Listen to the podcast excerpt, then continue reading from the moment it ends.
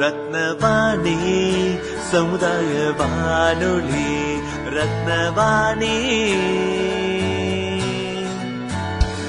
உங்க பிரச்சனைய இது சொல்லுங்க தீர்வைய உடனே கேளுங்க.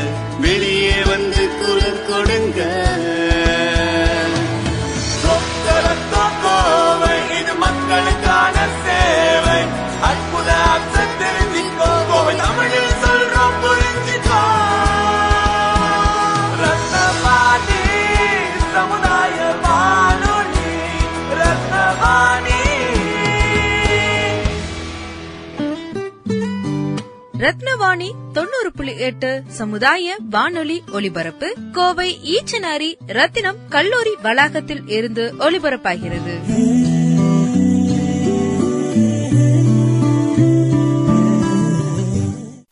அனைவருக்கும் வணக்கத்தை கூறுவது கவிஞர் மகாபாரதி. இன்றைக்கு உங்களிடையே நாய்களை பற்றிய செய்திகளை எல்லாம் பேச வந்திருக்கின்றேன்.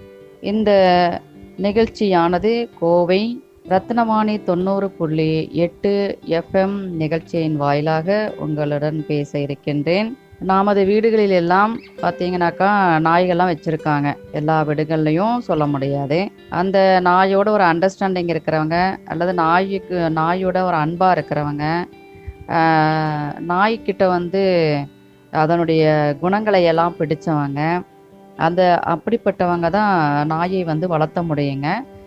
நாய் வந்து வீடுகளை வச்சுக்கவும் முடியும். அந்த நாய்களை பற்றிய செய்தி தான் இன்றைக்கு நாம் பேச இருக்கின்றோம்.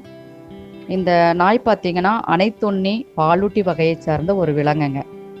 இன்று பெரும்பாலான மனிதர்களோடு அது வாழ்ந்து இருக்கிறதுனால அது வளர்ப்பு நாய் அப்படின்னு சொல்லிட்டு ஏறத்தாழ பதினேழாயிரம் ஆண்டுகளுக்கு முன்னாடி வாழ்ந்த மனிதர்கள் இதைய சொல்லியிருக்காங்க. அவங்க வந்து ஓநாய்களை பழக்கி நாயினமாக வளர்த்தெடுக்கப்பட்டவையாக இது கூறப்படுகின்றது. மறைந்த உயிரின படிவத்திலிருந்து பெற்ற டிஎன்ஏக்களை கொண்டு நூற்றி ஐம்பதாயிரம் ஆண்டுகளுக்கு முன்னமேயே நாய்கள் வந்து பழக்கப்பட்டு இருக்கலாம் என்று எண் எண்ணுவதற்கு ஒரு வாய்ப்பு இருக்கிறது அப்படின்னு சொல்கிறாங்க நாய்கள் பார்த்தீங்கன்னா மனிதர்கள் விரும்பி வளர்க்கக்கூடிய விலங்காக இருந்தாலும் நாய்கள் மனிதர்களை அண்டி வாழ்கின்ற ஒரு விலங்காக இருக்கின்றது. நாய்கள் மனிதனின் நண்பன் என்று பரவலாக கருதப்படுகிறது. இந்த நாய்கள் வந்து காவல் நாய் காவலுக்காகவும் வ- வளர்க்கப்படுகின்றது. ஆடு மாடுகளை மேய்க்கவும் பயன்படுது. அதாவது ஆடு மாடை மேய்க்கறதுக்கு கூட்டிகிட்டு போகும் பொழுது நாய்களும் அந்த கால்நடைகளோட நடந்து அவைகளை பாதுகாப்பதற்காக செல்லும். அதனால இது மேய்ப்பு நாய்களாகவும் வேட்டைக்கு போகக்கூடிய காலங்களிலெல்லாம் இவை வேட்டை நாய்களாகவும் ஆஹ், பனிப்பகுதியிலே இருக்கக்கூடிய ப நாய்களெல்லாம் சறுக்கு பொதிகைகளை இழு சர அந்த இதுகளை வந்து இழுத்துட்டு போகக்கூடிய நாய்களாகவும் ஆஹ், பணிபுரிகின்ற நாய்களாகவும் இருக்கின்றது. அது மாதிரி அந்த காலத்தில் கண் பார்வை இழந்தவர்களுக்கு ஒரு துணையாக இருக்கக்கூடிய வழிகாட்டும் நாய்களாகவும் இருக்கின்றது. பல்வேறு வழிகளில் துணை நிற்கின் துணை நிற்பது இந்த நாய்கள். சீனா போன்ற சில நாடுகள் எல்லாம் பார்த்தீங்கன்னா நாய் இறைச்சி வந்து உணவாக கூட உட்கொள்கிறாங்க அதெல்லாம் நமக்கு தேவையில்லை. அதை நம்ம விட்டுருவோம் அந்த செய்தியை. பார்த்தீங்கன்னாக்கா நாய்களுக்கு தமிழில் பல பேர் இருக்குங்க. நாக்கை தொங்க விட்டுட்டு போகிற நாய் இருக்கிறதுனால அதுக்கு வந்து நாயின்னு பேர். தமிழில் வந்து ஞாலி ஞமலி என்பன நாயை குறிக்கக்கூடிய சங்ககால தமிழ் திசை சொற்களாக குறிப்பிடப்படுகின்றது. அவற்றில் சில குறிப்பிட்ட வகை நாய்களை குறிக்கும் சிவிங்கி நாய் என்பது வேகமாக ஓடக்கூடிய இது வந்து ஒல்லியாக உயரமாக கழுத்து நீண்டமாக இருக்கக்கூடியது. அதே மாதிரி சடை நாய் அப்படிங்கிறது பார்த்தீங்கன்னாக்கா அது உடம்புல எல்லாம் முடி இருக்கிறது. அப்புறம் பார்த்தீங்கன்னா ஞாலி எகினம் கடிநாய் அக்கன் அசூளம் குக்கர் கூரன் கொக்கு சென்னாய் ஞமலி நெல்லை முளவை முவ்வை மடிநாய் குடத்தினாய் குக்குரன் கடுவாய் வடி சங் வங்கு தோல்நாய் நயக்கன் தோநாய் பாகி பாசி முடுவல் இப்படி பல வகை பெயர்களை கொண்ட நாய்கள் இருக்குது. நமக்கு செ- தெரிஞ்சதெல்லாம் சில நாய்கள் தான் நம்ம வீட்டில் வளர்த்துட்டு இருக்கிற நாய்கள். இதில் பார்த்தீங்கன்னா தோல் நாய் என்பது பார்த்தீங்கன்னா வேட்டை நாய் வகையை சேர்ந்ததுங்கிறாங்க. வங்குங்கிறது பார்த்தீங்கன்னா புள்ளி வச்ச நாய் புள்ளி புள்ளியாக இருக்கும். அதனால் அதுக்கு வங்கு புள்ளி உடைய நாய் அப்படின்னு சொல்லி சொல்கிறாங்க கழுதை புலி அப்படின்னு சொல்கிற நாய் பார்த்தீங்கன்னா காட்டில் வாழக்கூடிய ஒரு கொடிய விலங்கை வந்து அதை சொல்கிறாங்க இந்த நாய்களை பார்த்தீங்கன்னா அறிவுமிக்க நாயின்னு நம்ம சொல்கிறோம் அந்த நாய்களெல்லாம் நம்ம வீட்டில் இருந்தாலே அருவு அப்படின்னு சொல்கிறோம் அவங்க வந்து எல்லா செய்திகளையும் வந்து உற்று நோக்கி அதை பார்த்துட்டே இருக்கும் அந்த நாய்கள்லாம். அதை பற்றி என்ன சொல்கிறாங்கன்னு கேட்டிங்கன்னா ஓரளவுக்கு நாய் வந்து அறிவுத்திறன் உடையதாக இருந்தாலும் மோப்ப சக்தி மிக்க திறன் கொண்டது இந்த நாய்கள். மிக குறைந்த அதிர்வெண் கொண்ட ஒலிகளையும் அதாவது இது என்ன சொல்றாங்க? பதினாறுல இருந்து இருபது ஹெச்இசட் மிக அதிர்வு கொண்ட ஒலிகளையும் எழுபது ஹெச் கேஹெச்ஜெட் அதாவது கெல்விட் நூறு கெல்விட் கே- கொண்ட கேட்கக்கூடிய வல்லமை பெற்றது இந்த நாய்கள். நாய்களுக்கு காணும் திறத்தில் கருப்பு வெள்ளையாக இருநிற பார்வை மட்டும்தான் உள்ளது. அது பார்த்தீங்கன்னா பார்க்குற பார்வையே நம்ம இருட்டில் பார்த்தோம்னா நாயோட கண்ணு பளிச்சுன்னு தெரியும் நம்ம பார்த்துருக்கோம். அப்புறம் பார்த்தீங்கன்னா இதனுடைய மோப்பத்திறன் பார்த்தீங்கன்னா ரொம்ப கூர்மையானது. நாய்களுக்கு இரநூத்தி இருபது மில்லியன் நுகர்ச்சி கண்ணறைகள் செல்ஸ் இருப்பதாக கண்டுபிடிச்சிருக்காங்க. ஆனால் மனிதனுக்கு சுமார் ஐந்து மில்லியன் நுகர்ச்சி கண்ணறைகள் தான் இருக்குதுன்னு சொல்கிறாங்க இப்போ பார்த்தீங்கன்னா நாய்களோட இனப்பெருக்கம் அந்த வாழ்க்கை முறை பார்த்தீங்கன்னா வாழ்நாளில் ஏழு ஆண்டுகள் முதல் இருபது ஆண்டுகள் வரை அதனுடைய வாழ்நாள். இது பெரும்பாலும் நாயினத்தின் வகையும் வளர்ப்பு நிலையும் பொறுத்து தான் இது அமையும். அதை வந்து நாம் வீடுகளில் வளர்த்துற நாய்களை வச்சே நம்ம பார்க்கலாங்க. இதனுடைய பாகுபாடு பார்த்தீங்கன்னா உயிரியல் பாகுபாட்டியலின் தந்தை என போற்றப்படுபவர் கரோலசு இலின் நேயாசு அவர் காலத்தில் தான் நான்கு கால்கள் கொண்டவையாக வகைப்பாட்டில் உள்ள விலங்குகள் இருந்திருக்கு. அந்த நாய்க்கு வந்து லத்தீன் பெயராகிய கேனிஸ் அப்படின்னு சொல்லிட்டு ஆயிரத்தி எழுநூற்றி ஐம்பத்தி மூணில் அது அவர் குறிப்பிட்டிருக்கார். இந்த பேரினத்தில் நரி என்பதை கேனிஸ் வேல்பஸ் என்றும் ஓநாய் என்பதை கேனிஸ் லுபஸ் என்றும் குறிப்பிட்டிருக்காங்க. இலின்னியேசு அப்படிங்கிற நாயும் கூட நமக்கு இந்த பாகுபாட்டில் வருது. வீட்டில் வளர்க்கக்கூடிய நாயை வந்து கேனிஸ் கேனிஸ் என்று சொல்லிட்டு இருந்தாங்க அதுக்கப்புறம் அந்த பதிவுகள் எல்லாம் பார்த்தீங்கன்னாக்கா இலின் நேயசு அப்படிங்கிறத கேனிஸ் கேனிஸ் என்பதை நீக்கிட்டாங்க. ஆனால் நான்கு கால் விலங்குகள் இந்த குழுவில் கேனிஸ் என்னும் பேரினத்தை விரிவாக்கினாங்க. ஆயிரத்தி எழுநூற்றி ஐம்பத்தெட்டாம் ஆண்டு வாக்கில் நரிகள் ஓநாய்கள் குள்ள நரிகள் இவையெல்லாம் சேர்த்துருந்தாங்க. அவற்றுள் மயிர் இல்லாத நாய்களை வந்து நீர்மீட்பு நாய்கள் அப்படின்னும் குட்டைக்கால் நாய்கள் அல்லது பேட்சர் என்னும் விலங்கை பிடிக்கும் நாய்கள் அப்படின்னு சொல்லி அதையெல்லாம் சேர்த்துருந்தாங்க. இந்த பெயர்களெல்லாம் வந்து கேனிஸ் டொமஸ்டிக்கஸ் என்று அழைக்கப்படும் வீட்டு நாய்கள் அதாவது கொள்ளைப்படுத்தப்பட்ட நாய் அப்படிங்கிறதும் கேனிஸ் ஃபேமிலியர்ஸ் ஃபேமிலியரிஸ் அப்படின்னு சொல்லிட்டு நன்கு அறியப்பட்ட நாய் என்பதும் ஆகிய இவ்விரண்டு பெயர்களையுமே பின்னர் வந்து துறை வல்லுநர்கள் பயன்படுத்தி பயன்படுத்தினாங்க. வீட்டு நாய் அல்லது பழக்கப்படுத்தப்பட்ட கொள்ளைப்படுத்தப்பட்ட நாய் என்பது தனி இனம் அப்படின்னு சொல்லி உறுதி செஞ்சாங்க. அதன் பழக்க வழக்கங்கள் குறைத்தல் போன்ற குரல் வெளிப்பாடுகளை எல்லாம் உருவ அமைப்பு மூலக்கூற்று உயிரியல் வகைப்பாடு போன்ற பல கூறுகளை வச்சு தற்கால அறிவியலின் அடிப்படையில் இவ்விலங்குகளுக்கு ஒரு தனி இனம் என்னும் கருத்து ரொம்ப ஸ்ட்ராங்காக வலுப்பெற்றதுங்க. இந்த இனம் காட்டு விலங்குகளாகிய சாம்பல் ஓநாய் கிரே உல்ஃப் என்ற விலங்கு இனத்தில் இருந்து தான் பற்பல வளர்ப்பு நாய் இனங்களாக பிரித்து பல்கி பெருகியது அப்படின்னு கண்டுபிடிச்சாங்க. இந்த கண்டுபிடிப்புகளை பயனாக தான் ஆயிரத்தி தொள்ளாயிரத்தி தொண்ணூற்றி மூணில் வீட்டு நாயை சாம்பல் நிற ஓநாயின் துணை இனமாக டேனிஸ் லுபாஸ் ஃபெமிலியரிஸ் என்னும் பெயரியல்ல வழங்கி அமெரிக்க பாலூட்டியல் அறிஞர்கள் அந்த குழு அமெரிக்கன் சொசைட்டி ஆஃப் மெமலாஜிஸ்ட். அவங்க வந்து சுமித்சோஷன் கழகம். அப்படிங்கிறத வகைப்படுத்தி இந்த பெயர்கள் எல்லாம் ஒருமித்த வகைப்பாட்டில் தகவல் ஒருங் ஒருங்கியம் அப்படின்னு நிறுவனம் பரிந்துரைக்கின்றது. அந்த நிறுவனம் இந்த நாய்களெல்லாம் வச்சு பரிந்துரை செஞ்சிருக்கு. எனினும் பழைய பெயராகிய கானிசு ஃபெமிலி ஃபெமிலியர்ஸு அப்படிங்கிறது வந்து ஈடான ஒரு பொருள் பன்மொழி பெயராக அதையே ஏற்றுக்கிட்டாங்க இப்போ பார்த்தீங்கன்னா இந்த நாய்களுடைய திறன்கள் வந்து நமக்கு நல்ல ஒரு நுண்ணறிவையும் நல்ல ஒரு பரிணாம வளர்ச்சியையும் கொடுக்கக்கூடியதாக நாம் பார்த்துட்ருக்கோம். இப்போ பார்த்தீங்கன்னா இந்திய நாய்கள் மிக முக்கியத்துவம் வாய்ந்த நாய்களாக என்ன சொல்கிறேன்னு கேட்டிங்கன்னா ராஜபாளையம் கன்னி கோம்பை அலங்கு. இந்த நாய்கள் எல்லாம் வந்து மனிதருடன் இருக்கக்கூடிய மிக ஒரு வகைப்பாட்டான நாய்கள்ங்க. அப்போ பார்த்தீங்கன்னா நாம் இந்த ராஜபாளைய நாய்களெல்லாம் நம்ம பார்த்துருக்கோம் அதெல்லாம் பார்த்தீங்கன்னா எவ்வளவு வேட்டைக்கெல்லாம் பயன்படக்கூடிய ராஜபாளையம் நாய்கள். அந்த முத்துச்சிப்பிங்கிற நாய் வந்து மிகவும் சிறப்பான ஒரு நாய். அதனுடைய கால்கள் நீட்டமாக உடம்பு எப்போவுமே எவ்வளவு சாப்பிட்டாலும் ஒரு ஒரு வள ஒரு ஒல்லியாக இருக்கக்கூடிய ஒரு உடல் திறன் அவைகளுக்கெல்லாம் இருக்குங்க.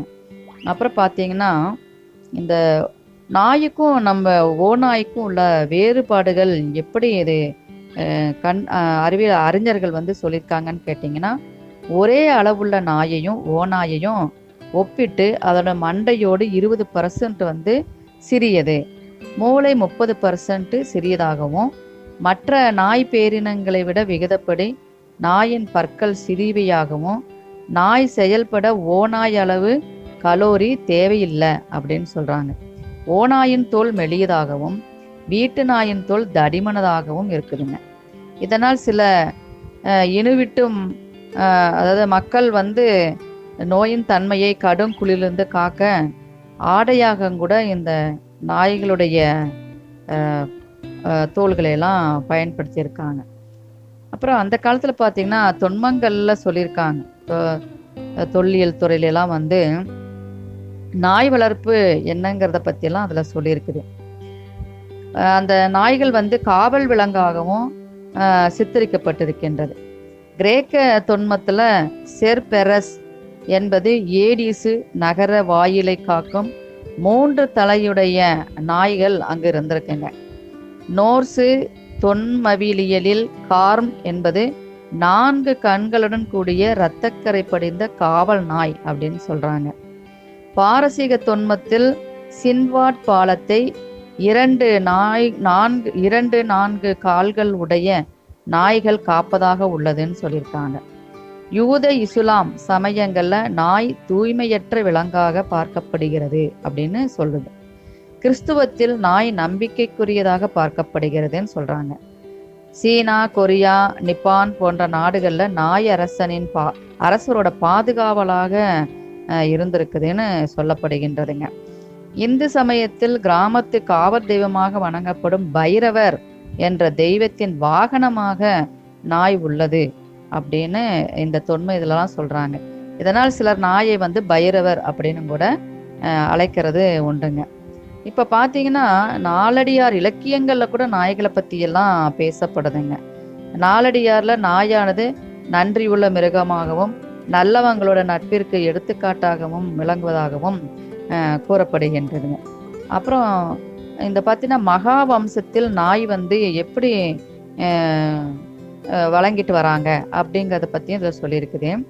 இலங்கையில் காலத்தால் முற்பட்ட நூலான மகாவம்சத்தின் கூற்றுக்கிணங்க விசயனும் அவனது நண்பர்கள் எழுநூறு பேரும் தம்பப்பண்ணிக்கு அதாவது இன்றைய இலங்கையின் மன்னர் பகுதியில் அந்த பகுதிக்கு பேர் வந்தடைந்த பொழுது ஒரு பெண்ணை யாக்கினி அப்படிங்கிற ஒரு பெண்ணை பார்த்ததாகவும் அவளை பின்தொடர்ந்து விசயனின் நண்பர்கள் ஒவ்வொருவராக சென்று ஒரு கிராமமே அங்க நாய் இருக்கிறத பார்க்கறதாக கூறப்படுகிறதுங்க. அது இலங்கையில் விசேனின் வருகைக்கு முன்னரே நாயை வீட்டு வளர்ப்பு மிருகமாக வளர்த்துள்ளாங்க. அதனால அந்த மகா வம்சத்தில் சுட்டிக்காட்டப்படுகிறது அஹ், நாயனுடைய வருகையை பற்றி அதில் சொல்லியிருக்கிறாங்க. அடுத்து பார்த்தீங்கன்னாக்கா நாய்களுடைய சில நாமளே தெரியும். இப்போ நிறைய நாம் காணொளிகள் எல்லாம் நமக்கு நிறைய செய்திகள்லாம் வருதுங்க. குழந்தைகளுடன் நாய்கள் விளையாடுவது. அப்புறம் வந்து பார்த்திங்கன்னா நாய்க்குனே தனியாக ஒரு ஒரு வீடு அமைப்பு. அதுகளுக்கு அந்த நாய்களுக்கு தனியான ஒரு உணவு. அப்புறம் பார்த்தீங்கன்னா குழந்தைகளுடன் வள விளையாடக்கூடிய நாய்கள். அப்புறம் அந்த குழந்தையை கூடயே குழந்தையாக ஒன்றாக இணைந்து அவைகளுக்கு மகிழ்ச்சி ஊட்டக்கூடிய ஒரு சிறப்பான ஒரு செயல்பாடுகள்லாம் இந்த நாய்கள் செய்யுது. நம்ம வீட்டில் வளர்த்துட்டு இருக்கிற நாய்களையே நாம் பார்த்துட்டு இருக்கோம் எங்கள் வீட்லேயும் நான் நாய் வச்சுருக்கேன். அன்றாடம் அதனுடைய செயல்கள் பார்த்தீங்கன்னாக்கா நமக்கே நமக்கு ஒரு பொழுதுபோக்காகவும் அந்த நாய்கள் வந்து இருக்குதுங்க. பார்த்தீங்கன்னாக்கா அதுக்கு ஏதாவது ஒரு பொருள் வாங்கிட்டு வந்து கொடுத்தோம்னா வால் ஆட்டும் பாருங்க. அதனுடைய சந்தோஷம் அந்த வாலாட்டுறதுல தான் அது தெரிவிக்குதுங்க. அப்போது நாய்களுடைய பழக்க வழக்கங்கள்லாம் பார்த்தீங்கன்னா நாம் ஒரு புது சேரீ கட்டுறோம் அப்படின்னா அது வந்து நல்ல மூந்து மூந்து பார்க்கும். அப்புறம் நம்ம மேலே ஒரு மகிழ்ச்சியில் நம்ம மேலே தாவும். அந்த தாவும் பொழுது அதுக்கு வந்து ரொம்ப சந்தோஷமாக இருக்கும். நமக்காக இவங்க இருக்கிறாங்க அப்படின்னு சொல்லிட்டு அவ்வளோ ஒரு சந்தோஷமா அந்த நாய்கள் வந்து இருக்குங்க. அதை துன்புறுத்தும் பொழுது தான் நம்ம கடிக்க வருங்க. அது இல்லைன்னா அது பாட்டுக்கு அது தானாக இருக்கக்கூடிய ஒரு விலங்கு தாங்க அதுக்கு போடக்கூடிய உணவுகளை பார்த்தீங்கன்னா அதற்கு பிடிச்சமான உணவாக இருந்தால் அவ்வளோ சந்தோஷமாக அது சாப்பிடும். அப்புறம் பார்த்தீங்கன்னா விளையாடுறது. ஒரு பந்தை வச்சோ அல்லது ஏதாவது பொருளை வச்சோ நாம நாய்கள் கூட விளையாடும் பொழுது அவைகள் மிகவும் மகிழ்ச்சியாக ரொம்ப சந்தோஷமா நம்ம பந்தெடுத்து வீசும் பொழுது அவைகளும் ஓடி ஓடி விளையாடும். பந்தை மேலே தூக்கி போடும் பொழுது தாவி தாவி பிடிக்கும். அந்த மாதிரி ஒரு செயல்கள் நாயிடத்திலே இருக்கின்றது. நன்றி உள்ள நாயின்னு சொல்கிறோம் ஒரு ஒரு ஒரு இதில் நான் படித்தேன் அவர் சொல்கிறாரு நாய் வந்து நன்றி உடையதுன்னு சொல்கிறீங்களே அப்போ வந்து நாய் நம்மளை கடிக்குதே அப்போ எப்படி அதை நன்றி உடையதுன்னு நீங்கள் சொல்கிறீங்க அப்படின்னு சொல்லி ஒரு செய்தி அவர் சொல்லியிருந்தாரு. அது ஒரு சிந்திக்க தக்கக்கூடியதாக தான் இருக்குதுங்க. இருந் ஆமாம் ஏன்னு கேட்டிங்கன்னா நாம் நாய் வந்து இடையில ஒரு பெரிய நாயாக வளர்த்த முடியாதுங்க. ஒரு குட்டி நாயாக இருந்து தான் குழந்தையா இருக்கிற நாய் கொண்டு வந்து தான் நம்ம வந்து நம்ம கூடயே பழக்கப்படுத்தி வரும்பொழுது தான் அது நம்ம ஆட்கள் நம்ம வீடு நம்ம வீட்டில் இருக்கிறவங்க அப்புறம் நம்ம வீட்டுக்கு வரவங்களை வந்து நாம் எப்படி இன்வைட் பண்ணுறோமோ அது வந்து அதை பார்த்துட்டு ஓ இவங்க வந்து நமக்கு சொந்தக்காரங்க அப்படிங்கிறது அது தெரிஞ்சு நம்ம வீட்டுக்கு வர அண்ணன் தம்பி அக்கா தங்கச்சிகளை எல்லாம் தெரிஞ்சு வச்சுட்டு அவங்களுக்கும் சந்தோஷமாக ஒரு வரவேற்பு கொடுக்கக்கூடிய சூழ்நிலை தாங்க இந்த நாய்கள் வந்து இருக்குதுங்க. அப்போ அதே மாதிரி பார்த்தீங்கன்னாக்கா விலங்குகளில் வந்து நம்ம வீட்டில் வளர்த்துற இந்த வீட்டு நாய் வந்து பார்த்தீங்கன்னாக்கா சாப்பிடக்கூடிய உணவுப் பொருள்கள் வந்து நம்ம பால் தயிர் இவைகளையெல்லாம் பயன்படுத்தி அவங்களுக்கு உணவுகளை கொடுத்து கொண்டு இருப்போங்க. அதே மாதிரி தெருவில் இருக்கிற நாய்களும் பார்த்தீங்கன்னா அவைகளுக்கு உணவு இல்லாமல் அலைஞ்சு தேவையில்லாதவைகளெல்லாம் சாப்பிட்டு அஹ், அந்த அவர்களுடைய உடம்பு நிலை ச சரிவர கவனிக்கப்படாமல் அவங்களுக்கு சொறி அந்த மாதிரி எல்லாம் பிரச்சனை வருது. அதையெல்லாம் வந்து இந்த சமூக ஆர்வலர்கள் மற்றும் ப்ளூ கிராஸ் இவங்கெல்லாம் வந்து அதை எடுத்துட்டு போய் அவங்க நல்ல விதமாக பாதுகாப்பெல்லாம் கொடுத்து வளர்த்தக்கூடிய சூழ்நிலையும் இருக்குதுங்க இந்த காலகட்டத்துல எல்லாம். அப்போது நாய்களுக்கு வந்து நாம் தக்க பாதுகாப்பு கொடுத்து இப்போ சின்னதுலேருந்து நம்ம வளர்த்துறோம் இல்லைங்களா? வளர்த்தும் பொழுது அவைகளுக்கு அந்த எப்படி நம்ம குழந்தைகளுக்கு டிடி ஊசியெல்லாம் போடுறோமோ அதே மாதிரி நாய்களுக்கும் கால்நடை மருத்துவர்கள்ட்ட கூட்டிகிட்டு போயிட்டு அவங்களுக்கு உண்டான அந்த ஊசிகளை எல்லாம் நம்ம போட்டு வீட்டில் வளர்த்துறதுனால நமக்கு நல்ல ஒரு சேஃப்டியாகவும் நமக்கு இருக்குதுங்க. வீட்டில் வளர்த்துறவங்க வந்து இந்த மாதிரி நம்ம சேஃப்டியெல்லாம் நாய்க்கு ஊசி போட்டு நம்மளையும் நாமளையும் பாதுகாத்துக்கணுங்க. அப்புறம் அந்த நாய்களுடைய முடிகள் எல்லாம் வந்து வீட்டுக்குள்ளே இருக்கக்கூடாதுங்க. குழந்தை சா வீட்டில் வந்து குழந்தை வளருது அப்படின்னா அந்த குழந்தை மூக்குலையோ இதில் போச்சுன்னா தான் அந்த நுரையீரலில் போய் அந்த அந்த முடி வந்து சிக்கிட்டு அது ஆஸ்துமாவாக அலர்ஜியாக மாறக்கூடிய சூழ்நிலை தான் இருக்குது அதே நம்ம பாதுகாப்பாக வளர்த்தணுங்க. குழந்தைகளையும் பாதுகாப்பாக வச்சுக்கணும். நாயையும் நம்ம பாதுகாப்பாக வளர்த்தணுங்க. அவைகளுக்கு குளிப்பாட்டுறது அந்த சுத்தப்படுத்துறது இந்த முறைகளை எல்லாம் நாம் மாதத்துக்கு ஒரு ரெண்டு தடவையும் அந்த மாதிரி வச்சு அவைகளை பாதுகாக்க வேண்டும். அப்புறம் பார்த்தீங்கன்னா உணவு வகைகள் வந்து ரொம்ப கண்ட்ரோலாக இருக்கும். நாங்கள் அப்போ தான் வந்து அது மோஷன் போகிறது அந்த விஷயங்கள் எல்லாம் வந்து அது கரெக்டாக இருக்கும். நம்ம வேறு வகை உணவு கொடுத்துட்டோம்னா அதுக்கு உடம்பு சரியில்லாமல் போகும். இந்த மாதிரி விஷயங்கள் வந்து நாய்க்கள் இடத்துல இருக்குங்க. நம்ம நிறையா பார்த்துருக்கோம். நிறையா காணொளியிலலாம் பார்த்துருக்கோம். நாய் வந்து ரோட்டை கடக்கிறது எவ்வளோ அழகாக அப்படி கிடக்கும்.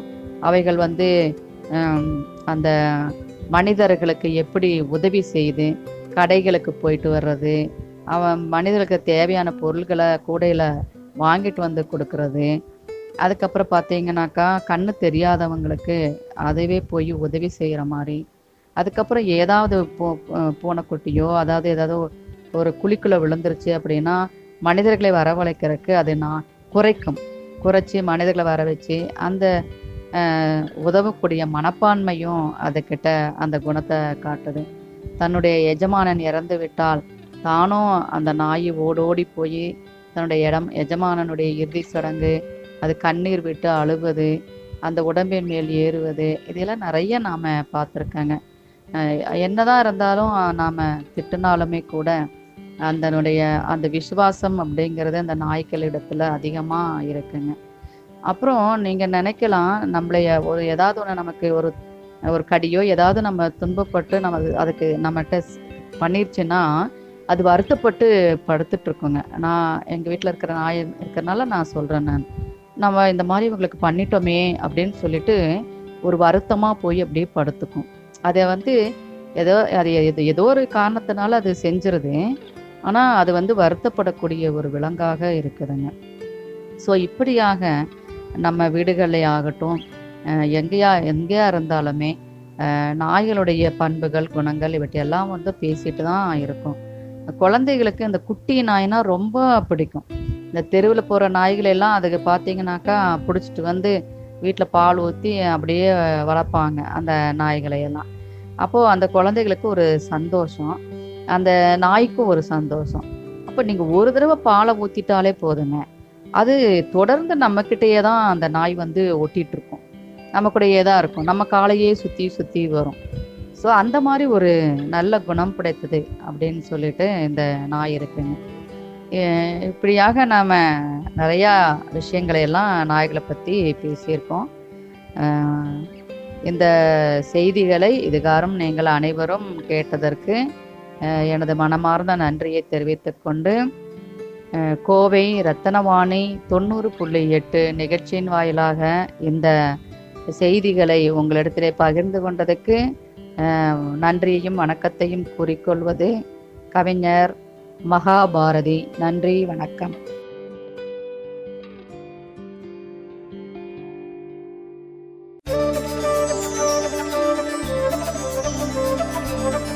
வார்த்தைகளுக்கு புது புது அர்த்தங்கள் தரும் காற்றின் மொழியாய். கனவுகளை நனவாக்கி சிகரம் தொட்ட வெற்றி சிகரமாய். நாளும் நல்லதே உணர்த்தும் திருக்குறளாய் தேன் தமிழில் உரைத்துக் கொண்டிருப்பது நமது ரத்னவாணி சமுதாய பண்பலை தொண்ணூறு புள்ளி எட்டு.